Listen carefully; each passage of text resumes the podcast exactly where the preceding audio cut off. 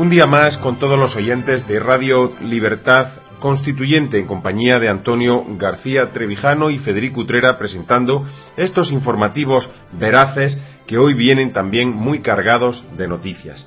Íbamos a abrir, cuando estábamos discutiendo en el Consejo de Redacción con qué noticias eh, eh, abrumar a nuestros lectores, porque no todas las noticias son, todas las noticias son bastante, en fin, curiosas y o singulares. Y hoy hay una reunión importantísima en Bruselas. Se reúnen todos los presidentes de la Unión Europea para decidir, entre otras cosas, eh, sobre el tema de España, de Italia y de Grecia. Pero eh, nos ha alarmado muchísimo la noticia sobre la corrupción, las eh, informaciones que nos llegan sobre corrupción. Y eso, obviamente, lo hemos puesto en, la primera página, en la cabecera de nuestro noticiario. ¿Qué noticias son estas? Bueno, yo me he sobresaltado por, por, varias cosas. Primero, al ver una fotografía en la prensa de hoy y segundo, al ver que esa fotografía está escondida, escondida en la página 17 de un diario donde apenas tiene relevancia y donde no se menciona en primera página. ¿Cuál es esa fotografía? La fotografía que le hablo es de la lavandería china del arte. Se ve a un empresario, al empresario que ha sido detenido, se llama Gao Ping, que buscaba, sabíamos, su prestigio social a través de su galería, pero que la policía ha encontrado una fotografía en el Chinatown de Madrid donde él operaba. ¿A quién se ve en esa fotografía? Pues en esa fotografía se ve a Gao Ping con el rey Juan Carlos.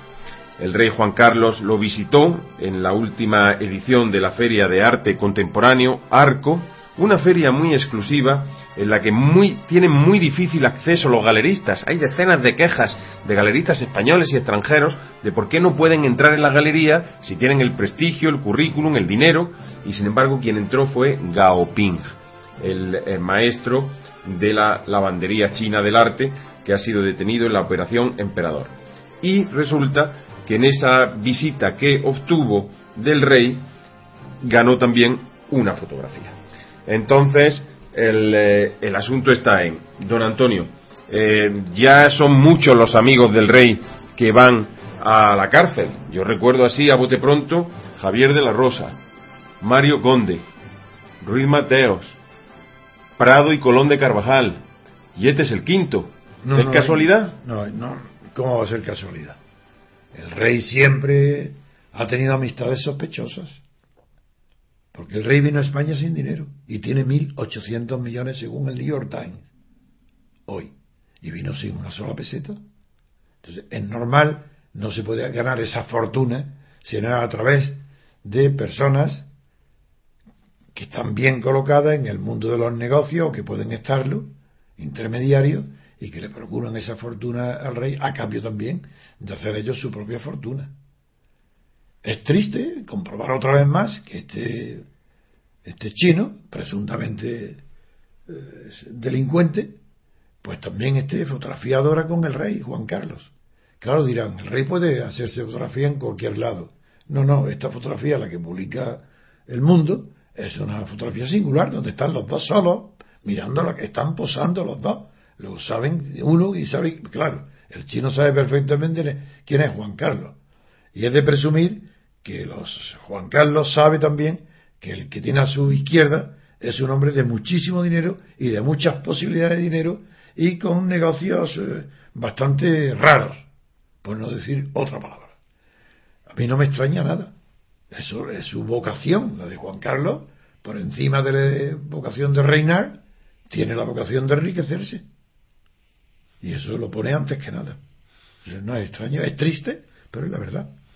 Fíjese ahora que menciona esta historia del carácter y la personalidad de Juan Carlos a la hora de, esa atracción tan eh, irresistible que tiene por el dinero, eh, eh, es, curioso porque en el libro que estamos dando de Patricia Sverlo, Un rey golpe a golpe, que lo estamos dando diariamente por capítulos en diario RC, menciona una anécdota de su infancia que puede ser reveladora. Eh, juzguela usted si es tan amable, don Antonio. La, anécdota dice así. Se la voy a resumir con, otras palabras, pero con el espíritu de lo que dice esta escritora.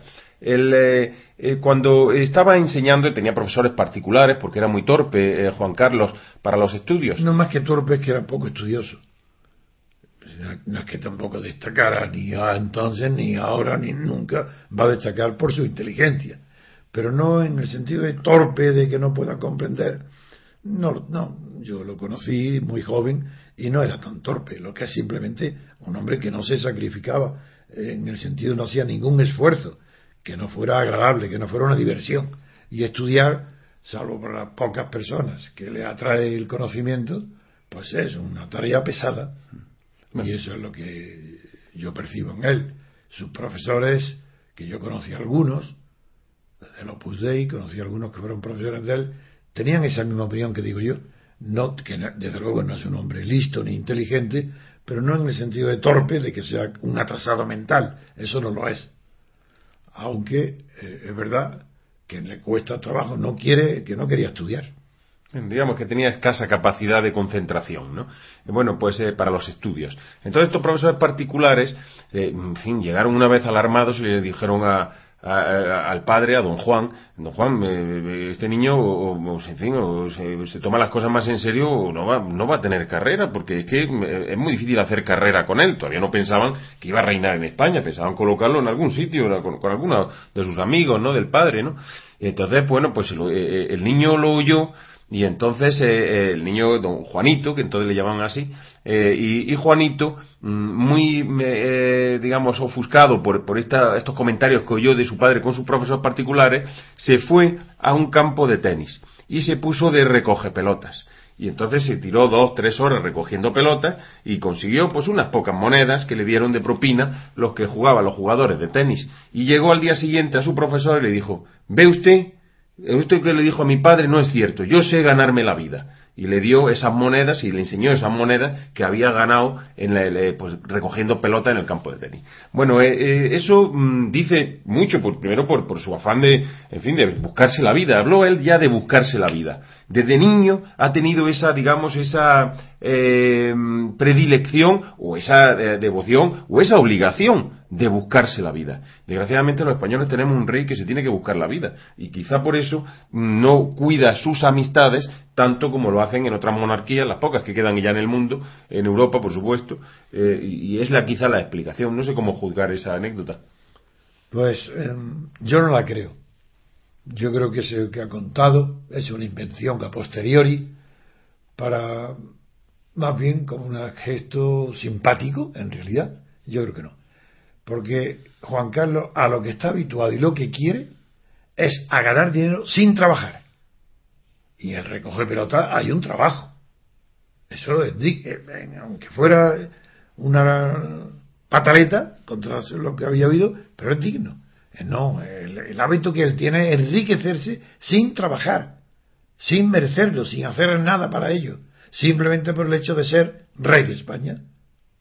Franco lo nombró y él traicionó a su padre al aceptar la corona y sabía que eso era el método de él para enriquecerse. Y su primera meta es enriquecerse, porque él ha pensado muchas veces que puede perder la corona, que puede la monarquía en España puede dejar de existir y tiene el recuerdo de Alfonso XIII. Y él lo ha comentado, yo tengo testimonios directos, en su casa, en su propia familia, delante de sus íntimos, diciendo yo, bueno, si tengo que irme, yo tengo una riqueza enorme, tengo, puedo vivir como un rey, dijo la palabra, puedo vivir como un rey en cualquier parte del mundo, con el dinero y las casas que tengo. Y esa es su, su ambición, ha sido esa, cubrirse y poder, para poder vivir con lujos eh, de, de multi, multi, multimillonarios y vividores, eso es lo que él desea. Y la corona, mientras dure, muy bien. Y si no dura, le da igual tiene dinero para seguir viviendo igual al mismo tren. Yates, automóviles, aviones, todo. Mujeres. De hecho, llegó a hacerle esa confesión al New York Times, ¿no? Es decir, ah. yo seré rey mientras los españoles quieran que lo sea. Eso es evidente. Entonces, pues bueno, pues yo creo que esa, eh, se esconde detrás de esa. Aparte de que Patricia Pérez, la escritora, decía, es la única vez que se lee, que, se recuerda que el rey haya doblado la espalda, no, que recoge pelotas. Sí, pero no, no, no, en esto de sus declaraciones al New York Times revelan además que él no cree en la monarquía. Claro, ¿cómo va a creer en la monarquía si él es rey porque Franco lo ha nombrado? ¿Cómo va a creer en la monarquía que es una familia que por tradición hereditaria acepta como un principio sagrado el de la sucesión del, primogénito al.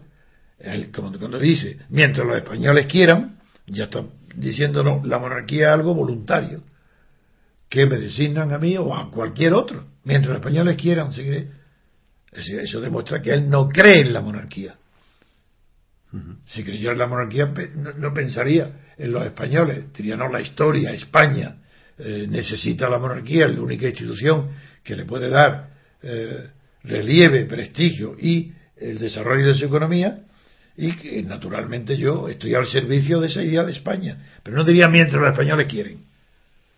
Porque la monarquía no se somete a esas eh, decisiones. Ojalá se, sometiera, pero dejaría de ser monarquía. Pues gracias por la precisión, don Antonio. Eh, noticias también relacionadas con la corrupción, lo damos también en diario RC. Hervé Falciani, el, informático que tuvo la eh, eh, honradez o, digamos, la valentía de entregar a Hacienda la lista de 659 evasores fiscales a Suiza eh, eh, em, eran españoles, solo se conocieron dos nombres, Emilio Botín y Patricia Botín. Tuvieron que pagar, pagar una fortuna por... por ¿Estás seguro? Solo se conocieron esos dos. No, ¿estás seguro que pagaron una fortuna? Yo no lo sé. ¿Cómo sabes eso? Yo no sé lo que pagaron. Y ni siquiera si llegaron a pagar algo. No lo sé. Hay un procedimiento abierto en la Audiencia Nacional, pero efectivamente datos precisos no tenemos. Pues si no tenemos, a callarnos. Pues, pero sí tenemos una información muy concreta. 659 evasores fiscales en España, de los cuales 657 son personas físicas y dos personas jurídicas. El diputado Gaspar Llamazares de Izquierda Unida ha pedido la lista de esos 657 evasores. No se la han dado, no sé si se la darán, pero desde luego hasta ahora no. Y Hervé Falciani, el informático que denunció, está en la cárcel en la cárcel de una cárcel de Madrid, en Valdemoro, muy cerquita de aquí. Pero mientras Assange, el, responsable de Wikileaks, al menos tuvo albergue en la embajada de Ecuador, pues aquí el albergue que le damos a los que denuncian la corrupción es la prisión de Valdemoro. me, parece un poco una, una, contradicción, al menos, ¿no, don Antonio? Hombre, eh, desde luego, que esté pagando mientras no se ha detenido a nadie de los que denunciado ni es un poco sarcástico más que contradicción. No hay contradicción porque si él ha cometido un delito también, pues eh, está bien que esté preventivamente detenido. Pero yo es que no conozco el caso y yo no lo sé. Y yo, como sabéis, todos los oyentes, saben todos los oyentes, solamente hablo de aquello de lo que estoy seguro. Yo no estoy para rumores, ni para hipótesis, ni para fantasías. De lo que estoy seguro hablo, si no, me callo.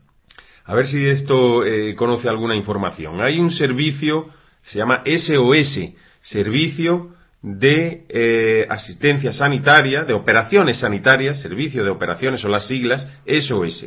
Cuesta en medicinas 148.000 euros. Lo componen siete médicos y siete enfermeros. Tiene a su disposición dos UBIs móviles. Tiene además dos plantas hospitalarias, una en La Paz y otra creo que en la Moncloa, es el Departamento de Situaciones de Crisis. ¿Y para qué sirve esa maravilla? Pues toda esa maravilla de, infraestructura médica. médica, toda esa gente eh, está solamente de guardia. de, pues está de guardia permanentemente para ver qué le ocurren a una veintena de personas. ¿Sí? ¿Quiénes son esa veintena de personas? El presidente del gobierno, los cinco expresidentes, el los vicepresidentes y los ministros. ¿Y el rey? Y del rey no se dice nada, pues no, no sé si tendrá aparte otro mecanismo de SOS servicio. Es decir, una UBI permanente. Una UBI permanente, pero si fuera una UBI, mm, quiero decir, sería hasta la calderilla. Es que son, ¿qué valen siete médicos? Siete enfermeros, dos UBI móviles, dos plantas de hospital y, aparte, un responsable de todo ese servicio de operaciones sanitarias eh, eh con cargo a los presupuestos y 148.000 euros al año en medicinas. Porque yo no sé mm, si eh, hasta ahora tienen una mala salud de hierro, no de oro, porque eh, esto es, vale una fortuna. No, eso desde luego es un escándalo más. Eso es, que no tienen límite, no tienen pudor. La clase política, la clase dirigente, los gobiernos, los ministros, es que son verdaderamente unos desalmados, egoístas. No piensan más que en sí mismos, en su seguridad, en su dinero, en su fortuna. Aquí no, hay ideales ningunos. Eso es vergonzoso. Pues lamentablemente esa noticia tenemos que darla. En Diario RC ocupa también nuestra portada. Incluso reproducimos el convenio que ha suscrito el Gobierno con la Comunidad de Madrid para darle esa cobertura sanitaria eh, hipotética, eventual, a todos los eh, ministros, presidentes, expresidentes y vicepresidentes, solo y exclusivamente a ellos, en plena época de recortes. Suárez debe estar muy bien cuidado, ¿no? Porque tiene Alzheimer, ¿no? que tiene Suárez, ¿no? Pues eh, está. Debe estar ahí, ¿no? Efectivamente, está a cargo de los presupuestos, eh, pero mm, fíjense en Suárez, y, pero es que aparte de Suárez, es que volvemos a lo mismo, si fuera Suárez sería un acto de caridad, si me apura, ¿no? También caridad con los millonarios, pues en fin, pero, pero ¿y los otros veintitantos? ¿Qué estamos? ¿A expensas de si tienen un resfriado o si les duele la cabeza para mandar el UBI móvil? Eh, a mí me parece un escándalo de una tal magnitud que por eso lo hemos querido llevar a la portada. Y dicen que somos iguales ante la ley, todos los españoles. Y el rey le decía, cuando a propósito de, cuando el escándalo, un, un targarín, os recordaréis los lectores, que el rey dijo, somos todos, somos iguales ante la ley. Que lo decía uno, el chiste siempre sale de unos más que otros. efectivamente, unos más que otros y, todos somos iguales ante la sanidad o ante la seguridad social, pero unos más que otros. Sí, efectivamente. Vamos por fin a la reunión de Bruselas. Hoy, como les decía. pasamos ya a las noticias de interés internacional y nacional que no sean la corrupción. Correcto. Pues es el epicentro, lo tenemos en la capital de Bélgica, en Bruselas. Y allí tenemos información sobre qué está ocurriendo. En primer lugar, el presidente francés, François Hollande, eh, se descuelga con unas declaraciones en el diario El País en el que manifiesta lo que va a anticipar allí a los jefes de Estado, a, a sus colegas europeos. Dice textualmente, ha llegado la hora de ofrecer a España algo más que austeridad. Y después menciona que el líder socialista defiende que Europa avance a varias velocidades.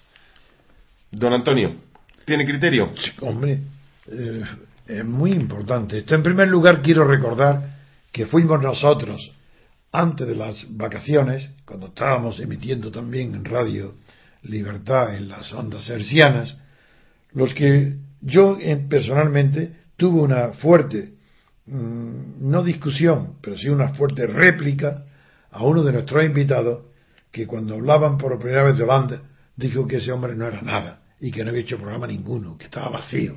Me indignó tanto que mm, hablé con indignación, pero siempre con educación. Resultado fue que tanto él como los compañeros catedráticos que lo habían acompañado, una señora muy simpática, pero que no, no tiene paciencia ni tiene equidad, y, un, y otro catedrático de Murcia, que también eran amigos míos, pues se fueron, abandonaron el programa, porque yo dije que Holanda tenía un programa diferente de todo lo que hasta entonces se estaba oyendo en Europa, como en efectiva fue. Y vaticiné no solo su triunfo, porque su programa era mejor que el de Sarkozy, sino que además dije que era muy interesante lo que proponía, que era nada menos que hacer compatible la lucha contra el déficit con el crecimiento económico. Y eso es lo que sigue haciéndolo. Y lo sigue haciendo permanentemente hasta el punto de que ha doblegado en ciertos aspectos, al menos retóricos y en declaraciones, a la propia señora Merkel, porque él lo que propone es que no se vaya tan deprisa para exigir lo que se llaman restricciones o recortes, sino que se vayan combinando también con programas de crecimiento económico. Y él, por eso, eh, este, son de alabar, de, porque tienen valor, oportunidad, y entonces dije además algo que ahora confirmado. Dije que Holanda sería el defensor de España. Y lo dije antes de que comenzara, en su campaña electoral. Pues eh, ya ha habido varias eh, noticias donde se ve que Holanda eh, tiene muchísima preocupación por España. Pero es que la de hoy es que ya definitiva. Dice literalmente, ha llegado la hora de ofrecer a España algo más que austeridad. ¿Se puede un dirigente un político no español de la, de la Unión Europea puede ir más lejos en la defensa de nuestros intereses? Yo digo que no. Este hombre está haciendo, Holanda, no podemos olvidar que está de verdad tomando posiciones muy favorables a España. Luego hablaremos de Italia, que es también otro problema, pero ahora estoy con Holanda. Y si es verdad que Holanda, frente a esta magnífica postura de que quiere que la Unión Europea ofrezca a España más tiempo para que los recortes no sean tan rápidos, tan duros y tan drásticos, sino que lo puede ir haciendo a más largo plazo, es verdad por eso que es, que es consecuente que diga también Holanda que Europa tiene que avanzar a varias velocidades, a distintas velocidades. Lógico, normal. No se puede ir contra la realidad. ¿De qué sirve decir que Europa tiene que estar dirigida una sola política, que todos tienen que tener los mismos eh, criterios económicos? ¿De qué sirve si la realidad impone la diferencia tan grande que se va creciendo cada vez más entre países europeos del norte y países del sur? ¿De qué, ¿Por qué engañarse? ¿No será mejor partir siempre de la realidad? Tener los pies puestos sobre el suelo de la economía real, no sobre los criterios especulativos, ni sobre las políticas económicas. Pues partiendo de la política real, es natural que Europa avance a distintas velocidades, a varias velocidades. ¿Y qué? ¿Qué importancia tiene? Mientras no se toquen los principios económicos, los, perdón, los principios políticos fundamentales, que han de regir el avance de la Unión Europea, que son principios políticos, culturales y morales, ¿qué importa que las economías se desarrollen a distinta velocidad en el norte y en el sur? Ninguna. Primero, ser realista, reconocer los hechos, partir de realidades, andarse ya de que si España es la octava potencia del mundo, pero qué, estas locuras que hemos oído hace meses. Pues no. España está en el lugar que le corresponde, que no sé si era la 13, la 14 o la 15, no lo sé, ni me importa. Porque lo que hay que compararse no es el ranking que parece que estuviéramos en una competición deportiva. Donde hay que compararse primero es en el nivel de moralidad. Ese es lo primero de todo. Ojalá España fuera, tuviera fama de ser pobre pero honrada. Y ahora nos encontramos que España es pobre y deshonrada. Eso, y, por lo tanto yo alabo y pido a los españoles que apoyamos y comprendemos a un jefe político que no es líder. En Europa no hay líderes ninguno.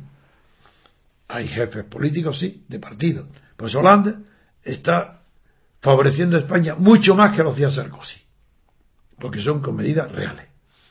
Precisamente al hilo de esto, don Antonio, y esa mención que hace a las competiciones deportivas, ha sido comentado en la prensa española un hecho que mm, ocurrió en el partido entre España y Francia. Estaba en la tribuna eh, Jacques Chirac, el, antiguo presidente, estaba también viendo por televisión eh, Sarkozy. Pero Chirac creo que tiene Alzheimer también, ¿no? Eh, pues no, no sé qué tipo de enfermedad, pero lo cierto es que había gente muy cualificada de Francia viendo ese partido. Y cuando se sonó el himno de la marsellesa, se produjo una gran pitada en el Vicente Calderón, lo cual, lo, cual eh, pues ha, indignado a los franceses, eh, dignatarios franceses que fueron o asistieron al encuentro o bien lo vieron por televisión. Claro, durante unos meses había estado la prensa española, sobre todo la deportiva, eh, azuzando las enemistades entre Francia y España a propósito de unos guiñoles humorísticos que salieron, que incluso el rey le dio carta de categoría de asunto de Estado cuando hizo también unos comentarios despectivos a Rafael Nadal, lo recuerdo perfectamente, al, tenista, eh, pues eh, diciendo que esos guiñoles, pues en fin, que querían sobre la envidia de los franceses por nuestros éxitos deportivos. Bueno, todos esos, todos aquellos polvos nos han traído estos lodos, que ahora, ahora suena el himno de la marsellesa y la gente le pita. ¿Qué evidencia esto, don Antonio? Yo no lo sabía y lo siento muchísimo por la admiración que tengo por la cultura francesa, especialmente por la antigua, la clásica, y no, después de la guerra mundial ya cayó bastante el nivel de la cultura, salvo algunos genios como Strauss y eh, y está también, claro, Sartre, que a no puedo olvidar ninguno de los grandes, pero ha ido decayendo, decayendo, y hoy es difícil encontrar en Francia una lumbrera que sirva de faro, de guía para la cultura europea y la española. Lo siento, pero Francia sigue siendo Francia. Así la tradición cultural de Francia es tan grande, la diferencia con España es tan abismal, que solamente la catetería o el catetismo, la incultura, la barbarie, puede justificar que se abuche al himno de Francia, que el himno de Francia es un himno universal. Así que marsellesa ya, ya no, claro que es el himno nacional de Francia, pero es que hay algo más, porque en el mundo entero la marsellesa suena como el himno de la Revolución Francesa. Porque la marsellesa fue, aunque no fue inventada por los marselleses que marcharon en, en, el aniversario segundo de la toma de la Bastilla, que marcharon a pie por las carreteras de Francia entonando la marsellesa, la marsellesa fue creada en Estrasburgo, en una guarnición militar, por un militar que es verdad que tiene una letra sangrienta, pero esa letra sangrienta no se refiere a la Revolución Francesa, era la guerra contra los austriacos. Y entonces, claro, habla una letra del enemigo, pero no se refiere al interior. Y no conoce la gente, es que tiene una incultura general. Y digo que el himno de la Marsella ha pasado al mundo como el himno de la Revolución Francesa. Es decir, el himno de la libertad. Porque lo que significa la Revolución Francesa no es más que un, eh, un ruido inmenso que invade el universo, significando libertad política, por primera vez, en los pueblos. Eso que conmocionó a Kant, diciendo que lo más importante de la Revolución Francesa para él no fueron los acontecimientos, sino el efecto que tuvo en el mundo la noticia de la Revolución Francesa. Eso es para Kant lo que fue de verdad revolucionario. Y yo que conozco tan a fondo y que tanto he estudiado la Revolución Francesa, también digo que sus efectos fuera de Francia eh, fueron de mayor repercusión, mayor importancia, mayor significado que los propios acontecimientos internos que a los que se llama Revolución Francesa. Pues muchas gracias, don Antonio, por esta eh, incursión histórica y literaria, porque eh, recordemos que eh, existe un libro ya en Bubok, en la librería Bubok, y lo pueden encontrar en diariorc.com, que se llama Actualidad de la Revolución Francesa. Un libro exquisito, yo lo acabo de, de leer y la verdad que me ha parecido formidable como Antonio García Trevijano, que es su autor, ha indagado en los errores de la Revolución Francesa, en sus aciertos, en sus singularidades, en sus atrocidades, y da una visión totalmente nueva, por lo menos yo desconocía, y totalmente singular de lo que ha sido un acontecimiento que además traslada a la época actual. Por eso se llama el libro Actualidad de la Revolución Francesa, porque es un acontecimiento histórico de plena actualidad.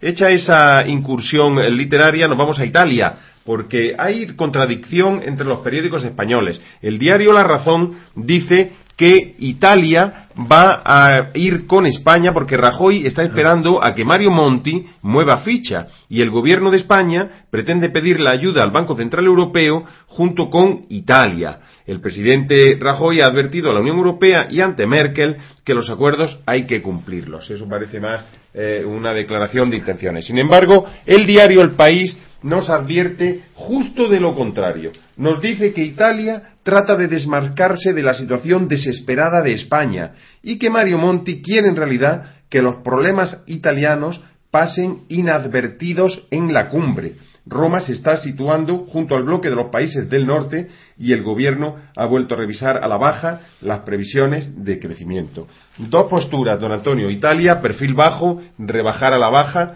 rebajar los niveles de crecimiento, ser más realista.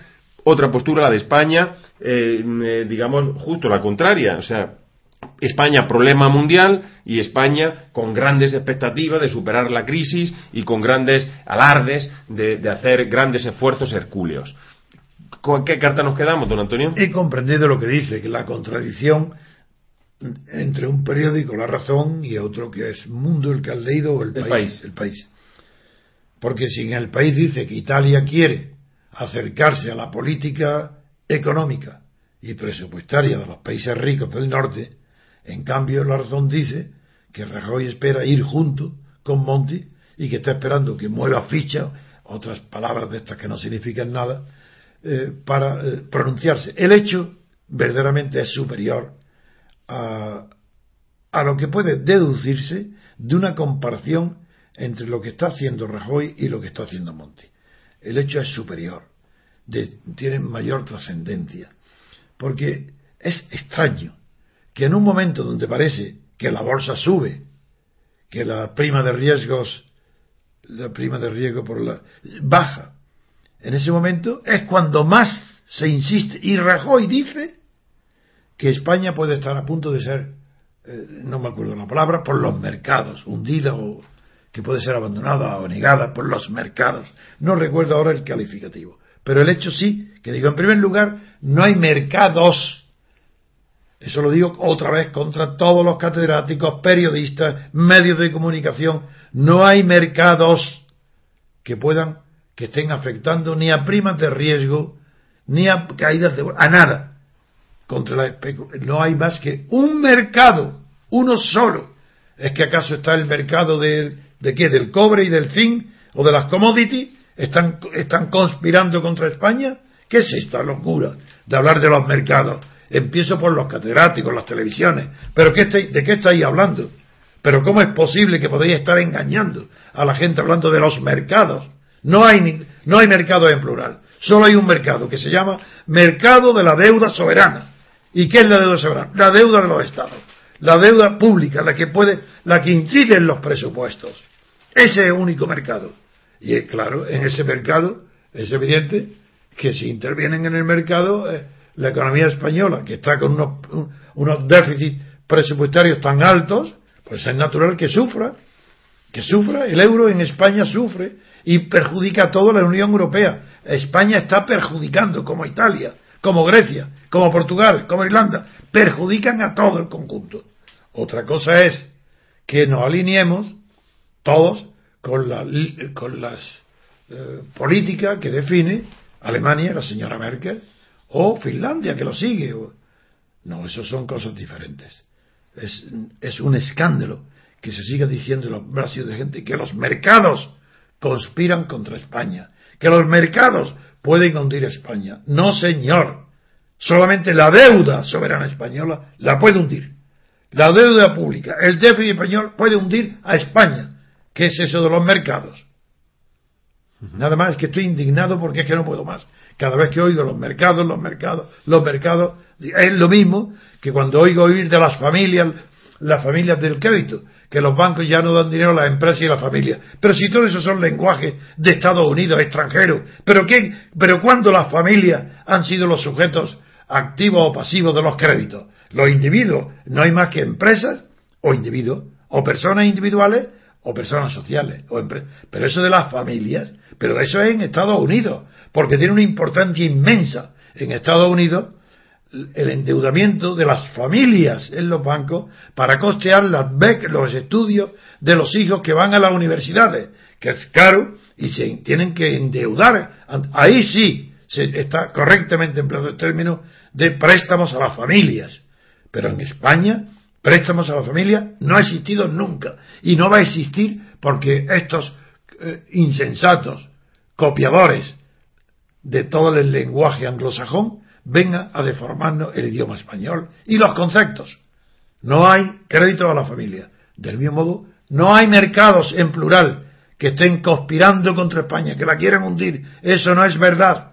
No hay ninguna voluntad, ni un concierto de voluntades para que haya, esto nos recuerda a Franco, con los contubernios de Múnich, si es igual de idiota, de atrasados mentales, ¿qué es esto de los mercados contra España? Nada de eso. Nadie hay conspirando en el mundo contra España. Mentira. Todo eso es de gobernantes débiles, aislados, que tienen miedo de la verdad y del mundo. Personas muy poco competentes, muy poco inteligentes y desde luego incultos. Pues muchas gracias, don Antonio, por este análisis que nos hace ver la cumbre de la Unión Europea. Vamos a seguir en el plano de la economía, pero ahora nos vamos a ir a España, porque eh, ayer se convocó, damos cuenta también en el diario RC, se convocó una huelga general en España, no solo en España, también en otros países. La Conferencia Europea de Sindicatos parece que va a armonizar. Eh, Portugal se adelantó eh, diciendo que el 14 de noviembre iba a hacer una huelga general lo supieron en Chipre, también se eh, sumaron. A España, que tenía previsto eh, Cándido Méndez y Tosho, el, líder de comisiones obreras y líderes de comisiones obreras de UGT, eh, de hacer la suya y decidieron colgarse de ese paraguas del 14 de noviembre para hacer una huelga en toda Europa o similar en toda Europa, ¿no? Sin embargo, nosotros en Diario RC recordamos que primero ¿qué hacía Cándido Méndez e Ignacio Fernández Tocho comunicándose con el rey para decirle que iban a hacer su, no huelga, porque no hicieron huelga, su manifestación, mm, digamos, alternativa a la del 25S? ¿Qué hacía Cándido Méndez y eh, Ignacio Fernández Toso yendo en secreto a entrevistarse a Alemania con Angela Merkel? Nos tuvimos que enterar por un periódico norteamericano, como siempre, de todas las noticias que están pasando ahora en España, el Washington Post, y también por la BBC, a escondidas, a hurtadillas, por la puerta de atrás, con Angela Merkel. ¿Qué hacía después Ignacio Fernández Tocho y Cándido Méndez yendo a la Moncloa a contarle a Rajoy lo que les había dicho Merkel, por si acaso sintiéndose hombres de Estado? con sus grandes subvenciones. Es que son sindicatos de Estado, están pagados por el Estado, son funcionarios del Estado. ¿Y cuál es su misión? Engañar a la clase obrera, engañar a los estudiantes, moverlos para que parezca que están al lado de ellos, para reprimirlos luego, como han hecho todas desde la transición hasta hoy.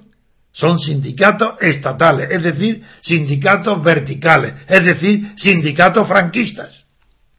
¿Y entonces en la huelga que hacemos, don Antonio? Por Dios. Una cosa son los sindicatos y otra cosa es el estado de malestar social existente en España.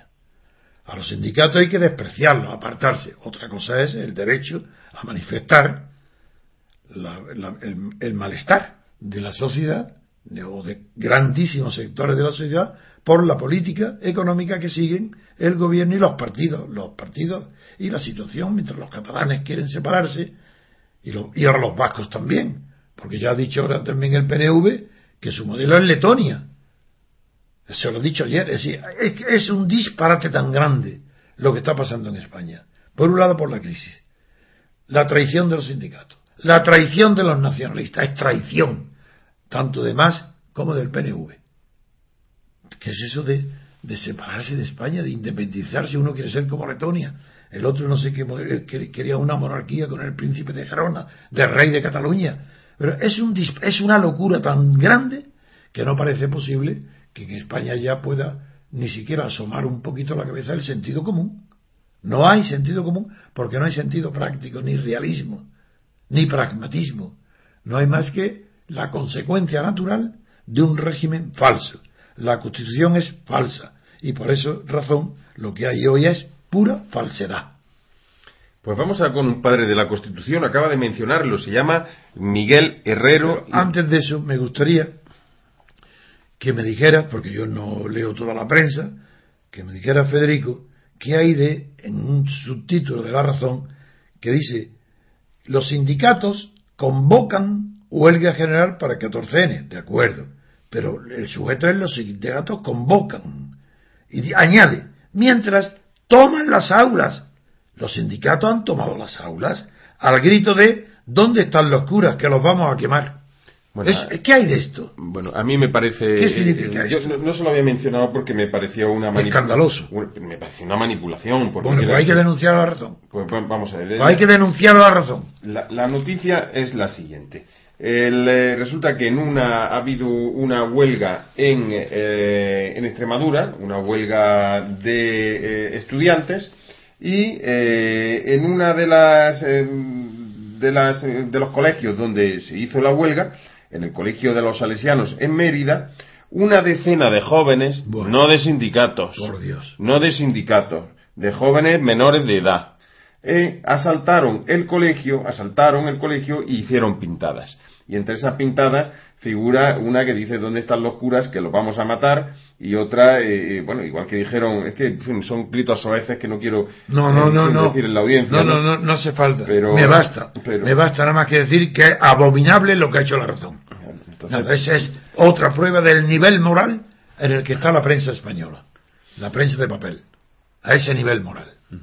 Pues efectivamente, por esa, esa era la razón por la que no quería juntar los dos temas. Eh, pero sí hablar, que hablaba de la Constitución, de Miguel Herrero y Rodríguez de Miñón, padre de la Constitución, se le llama, junto a Fraga, junto a, en fin, a, Felipe González, a, Cisneros. Cisneros, en fin, todo, a Garrillo, en fin, todos estos grandes... Peces Barba. Peces Barba, en fin, todos estos grandes próceres... No, Carrillo no. Que nos han metido... Carrillo no. Mm, fue Soletura. Fue, fue a Soletura, efectivamente. Y Felipe González tampoco fue, Peces, fue Peces Barba. Eso es. Efectivamente. Pues bueno, pues todos estos grandes próceres, Pérez Llorca también, el, Zorro Plateado... Eso En fin, eh, eh, mm, todos estos grandes próceres... Miguel Roca. Miguel Roca, Yungen, efectivamente.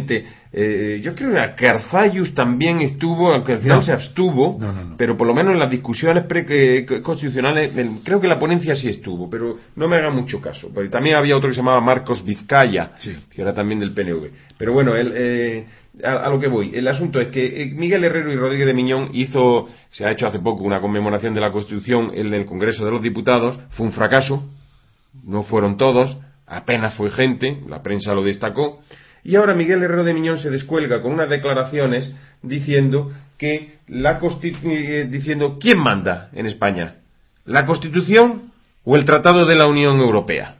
¿Quién manda? Y se responde el mismo, manda la Constitución. No, señor, está equivocado como siempre que habla de, problemas constitucionales. Quien manda es quien se ve los resultados, no en teoría en los papeles, sino de verdad. Y quien manda que es la Constitución la que ha ordenado el, déficit, las cifras de, déficit. No, es la Unión Europea que ha impuesto al gobierno español hasta el punto de llevarlo cogido de, la nariz a donde ella lo sitúa, que es a, los niveles de déficit del 3%, del, del 4%, etcétera. Manda la Unión Europea. En la política española es un apéndice malo y retardado y, y remolón de la Unión de la Unión monetaria, de la Unión económica y monetaria. Sí, económica y monetaria de, la Comunidad Europea, de la Unión Europea. Eso es verdad. Pero claro, él, si tanto cree que la Constitución manda, ¿por qué en Guinea hizo él la Constitución de Guinea para que mandara Macías y se convirtiera en dictador?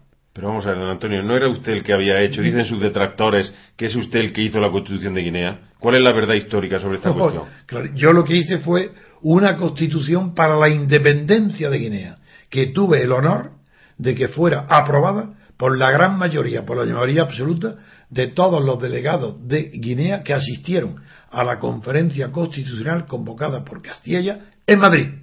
Ahí, frente a Herrero de Miñón y Condomines, un tribunal que querían imponer a los guineanos una constitución copiada malamente de la constitución francesa de De Gaulle, yo hice un proyecto de construcción para África, mucho más modesto, pero mucho más realista y desde luego independiente para que, para que Guinea fuera independiente de verdad y no de boquilla. Pues bien, Castilla prometió cuando abrió la conferencia constitucional en Madrid, prometió que los guineanos, los delegados, aprobarían ellos con un voto su constitución y que aprobada se irían a su país.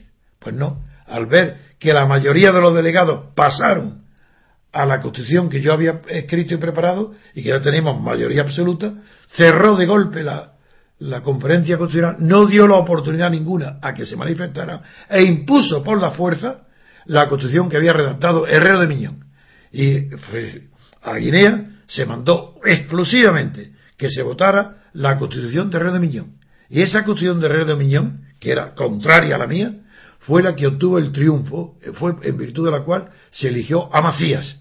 Y Macías fue presidente en virtud de la constitución de Herrero de Miñón, porque él no tenía, en esa constitución no había contrapartidas para, para frenar las ambiciones de poder de un caudillo nuevo, mientras que yo sí lo la había previsto. Pero Herrero de Guiñón me ganó la batalla con la ayuda de Franco, de la fuerza policía, de Castilla, del gobierno, con esa fuerza de represión franquista, me ganó la batalla.